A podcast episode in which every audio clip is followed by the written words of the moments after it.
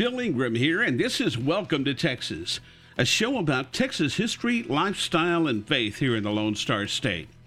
On today's show, I'll explain how I have a choice when I think about the death of my mother. Will I drown myself in sorrow, or will I be happy and glad for the time God gave me with her? We'll look back on the late Tejano superstar, Selena Quintanilla Perez. And did you ever think what would happen if we got a memo from God? I mean, a real memo, you know, like you open your email and there is a memo from God. What do you think it would say? Well, I have an idea. That's all coming up on today's Welcome to Texas.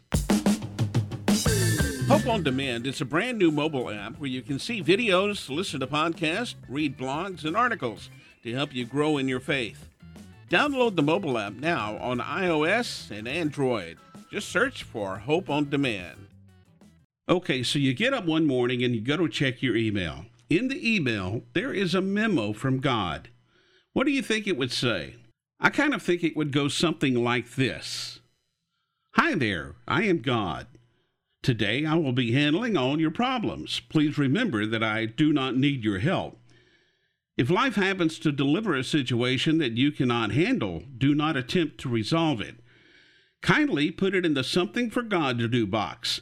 All situations will be resolved in my time, not yours. Once the matter is placed into the box, do not hold on to it by worrying about it. Instead, focus on all the wonderful things that are present in your life now. If you find yourself stuck in traffic, don't despair. There are people in this world for whom driving is an unheard privilege. If you have a bad day at work, think of the man who's been out of work for days, months, even years. Should you despair over a relationship gone bad, think of the person who has never known what it's like to love and to be loved in return. Should you grieve the passing of another weekend, think of the woman in dire straits working 12 hours a day, seven days a week, just to feed her children. Should you notice a new gray hair in the mirror, think of the cancer patient in chemo who wishes she had hair to examine.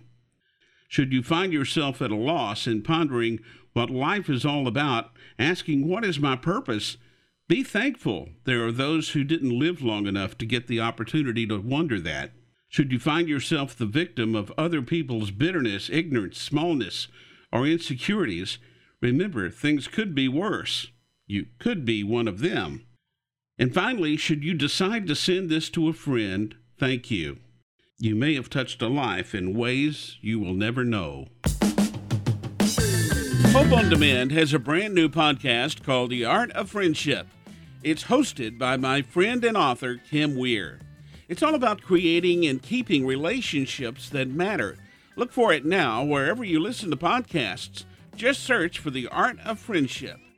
Selena Quintanilla Perez was born in Lake Jackson on April 16, 1971. She was a Tejano superstar with many mega hits and a huge following. Selena won the first of eight Tejano Music Awards and was named Female Entertainer of the Year in 1987. She performed her last big production, not her last concert, at the Astrodome February 26, 1995, for the Houston Livestock Show and Rodeo.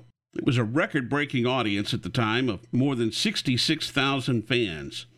Sadly, just over a month later, March 31, 1995, Selena was fatally shot by the founder of her first fan club, Yolanda Saldívar.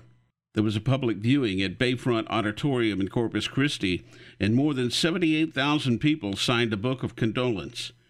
April 12, 1995, just two weeks after Selena's death, George W. Bush, then the governor of Texas, declared her birthday, April 16th, Selena Day in Texas. Governor Bush said Selena represented the essence of South Texas culture. Selena was named Best Female Vocalist of the 80s and Best Female Vocalist of the 90s at the Tejano Music Awards in 2010. And her albums have sold more than 65 million copies worldwide, making her the best selling female artist in Latin music history. Hope on Demand has a podcast called Anything But Quiet Time. It's hosted by my good friends Rochelle and Carter. Each week, they have fun and insightful conversation about what they're learning in their quiet time. You can download it now wherever you listen to podcasts. Just search for anything but quiet time. I lost my mom in January of 2017, and I miss her terribly. But I have choices. Author Elizabeth Ammons, I think, says it best. She writes, You can shed tears because they are gone, or you can smile because they lived. You can close your eyes and pray that they'll come back, or you can open your eyes and see all that they left for you. Your heart can be empty because you can't see them, or you can be full of the love you shared. You can turn your back on tomorrow and live for yesterday, or you can be happy for tomorrow because of yesterday. You can remember only that they are gone, or you can cherish their memory and let it live on. You can cry and close your mind and feel empty, or you can do what they would want. Smile, open your heart, love, and go on. My mom recently had a birthday the last day of March. She would have been 98 years old. Instead, she's celebrating her fifth birthday in heaven with Jesus. I love and miss you, Mom and I do cherish all the years and time I had with you this side of heaven.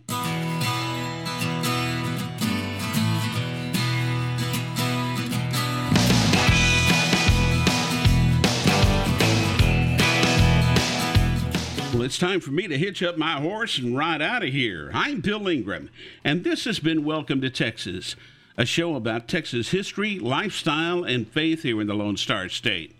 I hope you enjoyed today's show, and I hope you'll join me again for Welcome to Texas.